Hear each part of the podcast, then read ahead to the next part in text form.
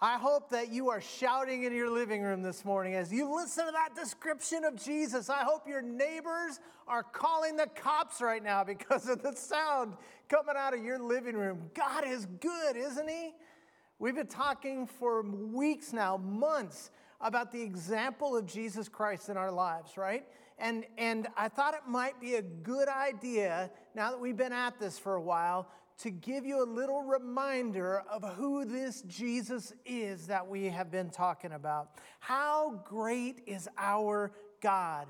His is the kingdom and the power and the glory forever and ever and ever and ever and ever.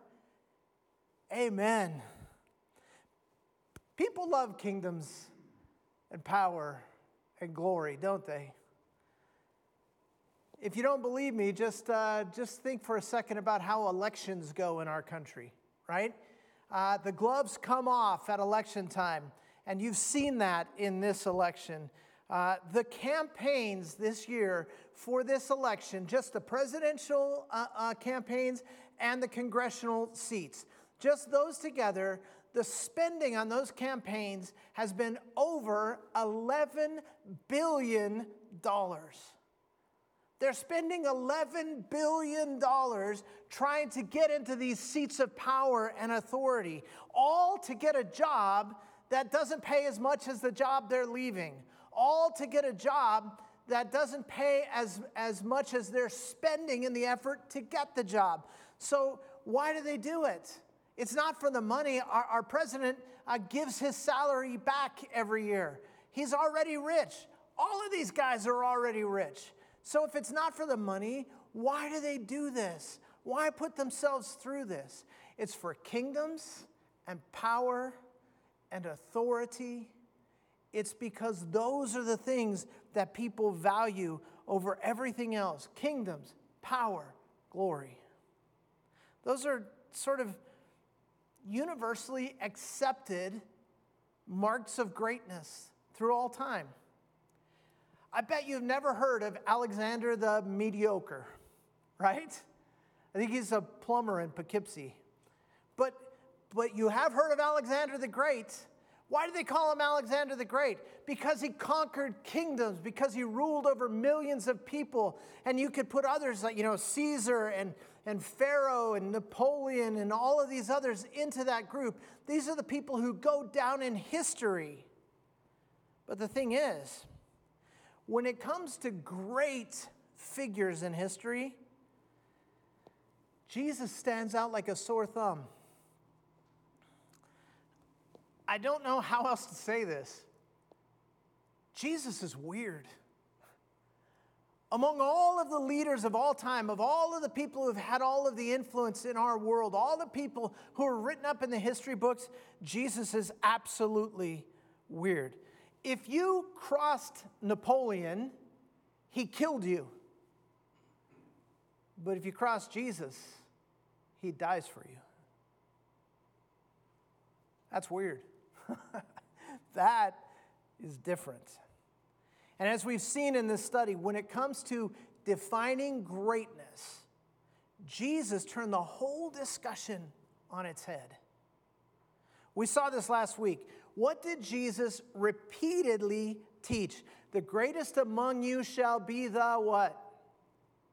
I can't hear you. The servant of all. The greatest among you shall be the servant of all. You have to admit that is weird teaching. But what's even weirder is not just that Jesus taught that, what's weirder is that Jesus lived it out.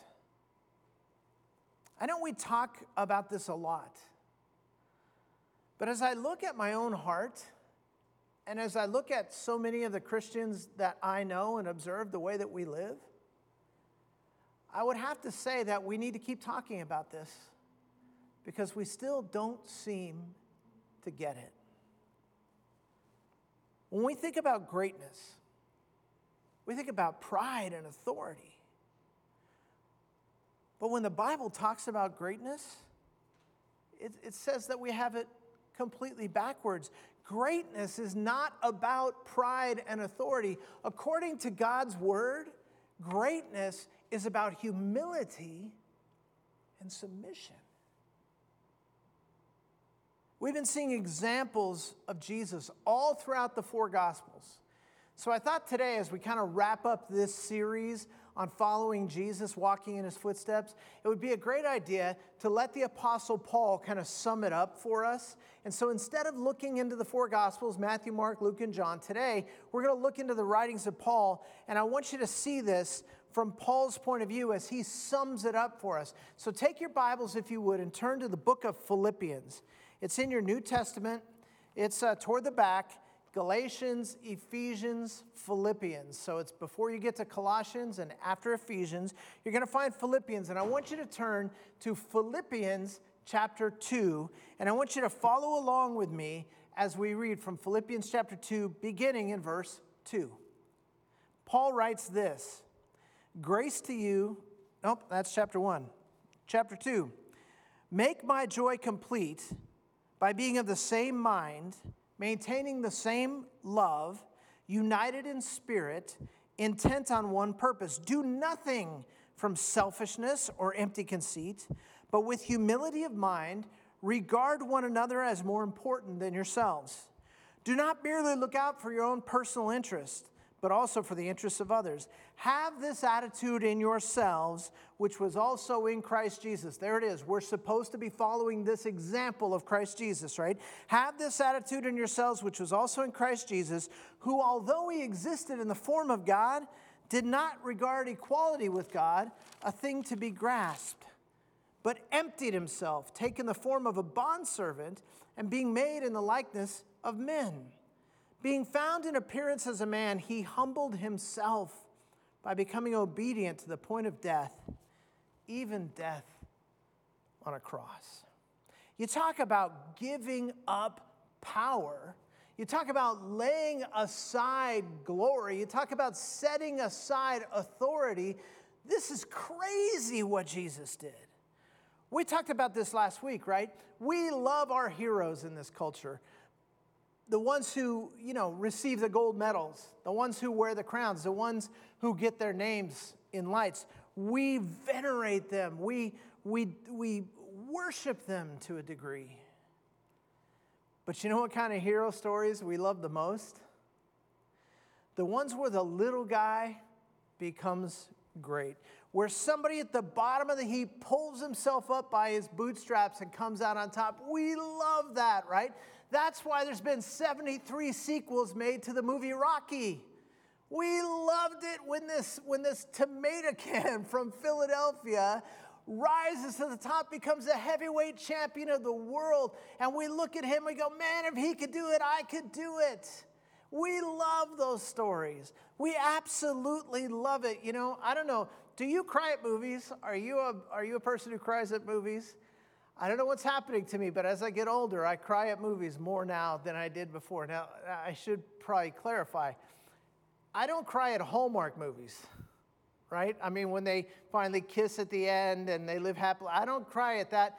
In fact, sometimes I cry when I walk in the house and see that my wife is watching yet another Hallmark movie. But what I cry at is sports movies. I, I cry when Rudy, this little runt from Pittsburgh, ends up at Notre Dame and finally claws his way onto the field and gets carried off the field at the end. And I'm blubbering like a baby when I see this because it's so motivating. You can be at the bottom of the heap and you can become great. Isn't it awesome? The underdogs, they're our favorite kind of heroes. They're nothing and they make themselves great. But Jesus is just the opposite. He is great and he makes himself nothing for us. Paul summarizes it again in 2 Corinthians chapter 8. If you're still in Philippians, just turn to the left a few books. You come to 2 Corinthians, and in 2 Corinthians chapter 8, he just sums it up in one verse for us 2 Corinthians 8 9. He says, For you know the grace of our Lord Jesus Christ, that though he was rich, for your sake he became poor, so that you, through his poverty, might become rich. Remember what we heard about him in the opening monologue that we listened to. That's my king. Remember how awesome he is. Remember how great he is. Remember how much power he has. Seated on the highest throne, eternally worshiped by all of creation, the angels gathering around him and singing incessantly, Holy, holy, holy is the Lord God our Almighty. That's him. That's who he's always been. He didn't have to become that. He's God. He's always been God. His is the kingdom, His is the power, and His is the glory forever. He is God most high. You know what that means? You can't get no higher. That's what that means. And he humbled himself. And he emptied himself, becoming a man laying aside his rights as deity, and even laying down his own life to the point of death, even death on a cross. He descended into the tomb. You know what that means? You can't get no lower. The one who is the most high became the one who is the most low. Why? Because he loves you. He humbled himself, he emptied himself. He became sin. He who knew no sin became sin on our behalf that we might become the righteousness of God. And that, my friends, is our example. That is the rabbi, the one that we're supposed to follow so closely that we become covered in his dust. That is the one that we are supposed to, uh, to copy our, our, our behavior from. He is the one that we're supposed to plan our lives based on. He is the one whose values we are supposed to adopt. He is the one whose activities we are supposed to be involved in. He is the one whose heart is supposed to become our heart. That's why Paul says in Philippians 2 have this attitude in yourselves, which was also in Christ Jesus. Guys, if you've been thinking about greatness the wrong way, you've got to think about it the way that Jesus taught us by his example. Think about this. He chose submission. He chose humility. He chose sacrifice. He chose the cross. He chose the tomb because he chose to love us. That is my king. Now, think about this for a second. The Most High God placed himself under the authority of sinful people. Have you ever had to do that? Have you ever found yourself under the authority of someone who you knew that you were more qualified than? Maybe, maybe you had a boss who you just had no respect for, and they couldn't even do the job as well as you could do the job, and yet you had to put up with them and you had to show up every day, and they're the ones telling you what to do. Or, or maybe uh, you looked at your parents this way. And, and when you were a teenager, you realized that you knew everything and your parents knew nothing, and yet somehow they're the ones with the power, they're the ones with the authority. Or maybe you have been called by God to submit to your spouse and you look at your spouse and your lip begins to quiver, you shake your head and you think, How can I submit to this person? Or maybe you think every Sunday you, you turn on the internet and you watch this goofy, bald headed pastor and you think he's in charge of the church? Seriously? We, we've all had that situation where we have to submit to someone who's, at least that we perceive, is lesser than ourselves. Picture this when Jesus was young, Joseph was teaching him carpentry. I mean, Joseph was this master craftsman, and so Jesus is his pupil. But guess what? Jesus created wood, and he's submitting to Joseph the carpenter. As a kid, Jesus sits at the feet of these rabbis. They are learned, they're respected, they're older than him, and they're teaching him the Bible. And yet, Jesus wrote the Bible. He was tried, he was sentenced, he was ultimately tortured and killed by politicians, governors who had been placed in a seat of authority. He even said to Pilate, You have no authority over me except that which has been given to you by my Father. And Jesus submitted to the authority of Pilate, a godless man. And he is the King of Kings and Lord of Lords. Jesus was always having to submit to those who were lesser than him. But he chose humility as a way of life. You see, it's not just about doing the humble thing in a given moment. It's not just about asking yourself, well, what's the appropriate thing for a submissive person to do, and then I'll try to do that. It's about actually being humble. It's about actually being submissive. Jesus chose humility and submission as a way of life. You want to be more like him? You're going to have to embrace humility and submission. And truly great people have been following his example ever since. Now, none of us does it quite as well, but the truly great ones, they're the ones who choose a life of humility. They're the ones who position themselves in a position of submissiveness. I'll never forget, I don't know, it was maybe 10 or 20 years ago. I watched a TV interview with the late Billy Graham. And I'll never forget, the, the interviewer asked him this question. He said, What do you want people to say about you when you're gone? And he didn't even take a second to think about it. He just looked right at him and said, I don't want people to say anything about me.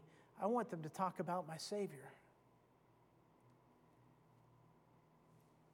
Maybe it's that kind of humility that put him in a position where he could change the world.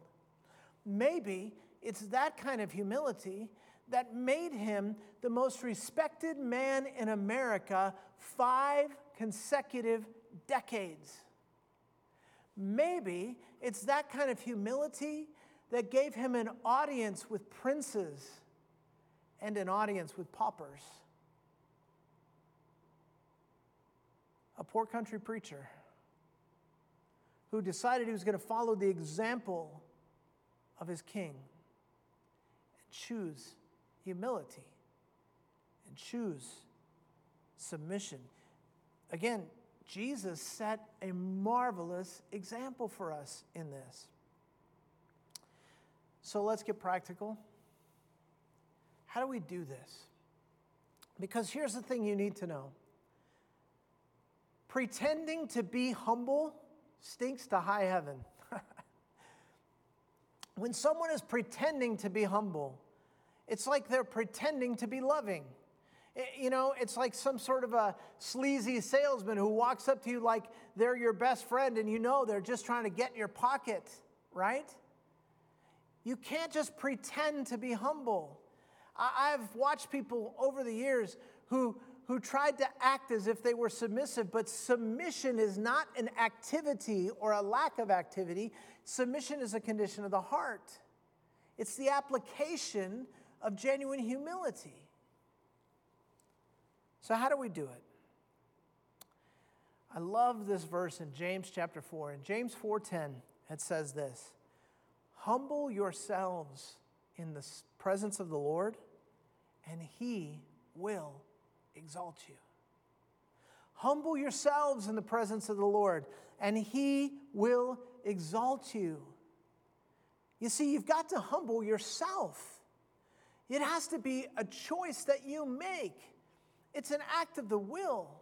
You say, well, you know, sometimes people run into enough trouble, they get humbled. No, nobody gets humbled. They either choose humility or they don't.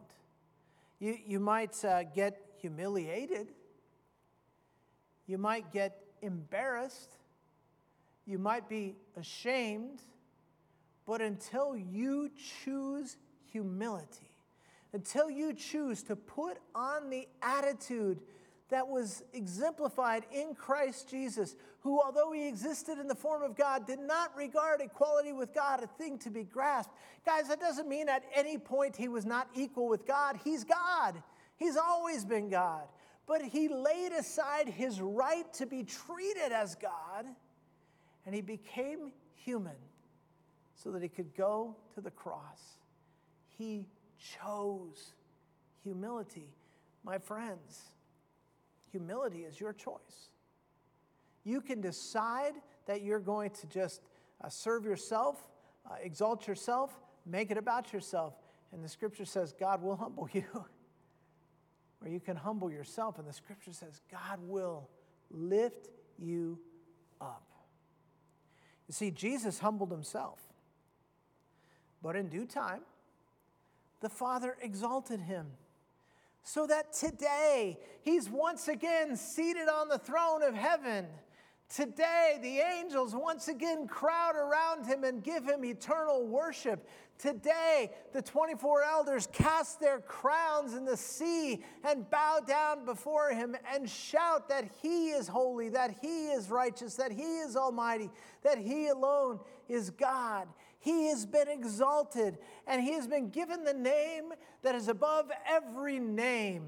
That at the name of Jesus Christ, every knee will bow and every tongue will confess that Jesus Christ is Lord to the glory of God the Father.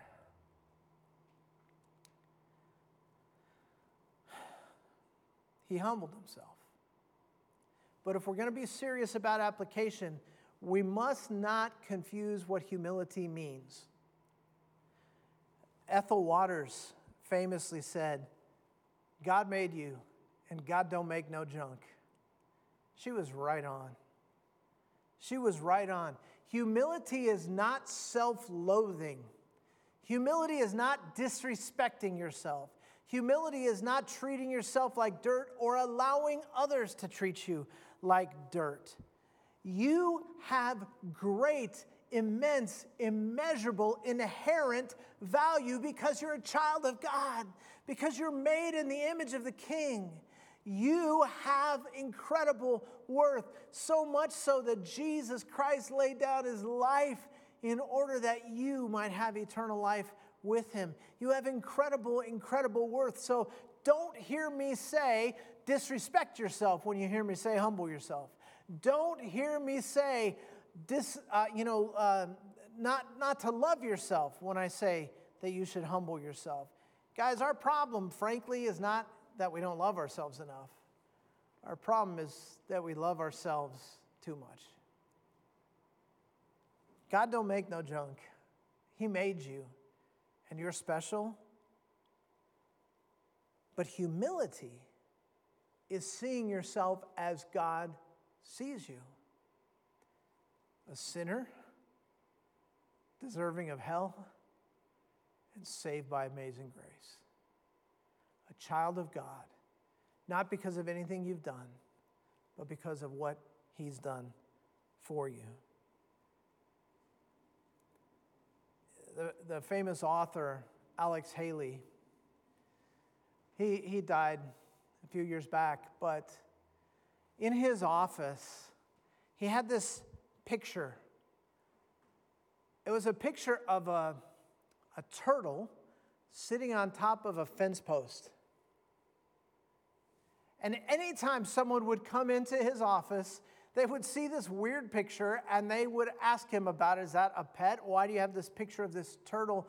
what's this all about? And he would always use it as an opportunity to teach. And he would say this Anytime you see a turtle on top of a fence post, you know one thing for sure he didn't get there by himself. Folks, if we're to be honest with ourselves, we have to realize that every good thing in us is there because God put it there. We have to realize that every good thing that we do is only good in terms of how God makes it good. We, we have to realize that any good in you comes as a gift of God. And submission is the application of that humility. It's the willingness to subject yourself to others, to not make it all about you, to do as Paul writes consider others as more important than yourself. Jesus, as we've seen in this series, washed feet. Jesus traveled great distances just to touch the life of one person. Jesus hung naked and bleeding on a cross for you. And he prayed for his murderers while they were murdering him. And his, not theirs, his is the name that is above every name. How different would this world be if those of us who claim to be followers of this great King Jesus would follow his example in humility and submission, if our hearts would come to the place where we say, I will humble myself in the presence of God, I will bow down in your presence, Lord. And I will trust that if I'm ever to be lifted up, I will be lifted up by you, and I will not lift up my own name. As we wrap up this series on being a follower of Jesus, just let me close with this thought. I mentioned it in the very first sermon of the series, and I want it to be the bookends of the series as we think together about this. So let me close with this thought Christianity is not so much about where you are or even who you are. Christianity is about where you're going and who you're becoming. When Jesus called those fishermen from the boats, he said, Follow me, and I will make you fishers of men. May the words of Jesus echo in your heart. Follow me, and I will make you who I created you to be. Humble yourself in the sight of the Lord, and He will lift you up. Heavenly Father, it is for your glory and because of your grace that we can even come to you in prayer today. Father, we recognize that there's so much in our flesh that fights to be first, that fights to be recognized, that fights to be served by others. And yet you have given us the example, Lord Jesus, of what it means to lay down your life, what it means to submit, what it means to sacrifice. Oh, Father, as we have looked at the example of Jesus through these weeks, we thank you that you have seen fit to send him that he might live as a man and be an example to us. And we pray now, Holy Spirit, that you would so fill our lives that we would walk in the example of Jesus, that we would follow you, Lord, and you would make us who you want us to be. And it's in your precious name, Lord Jesus, that we pray.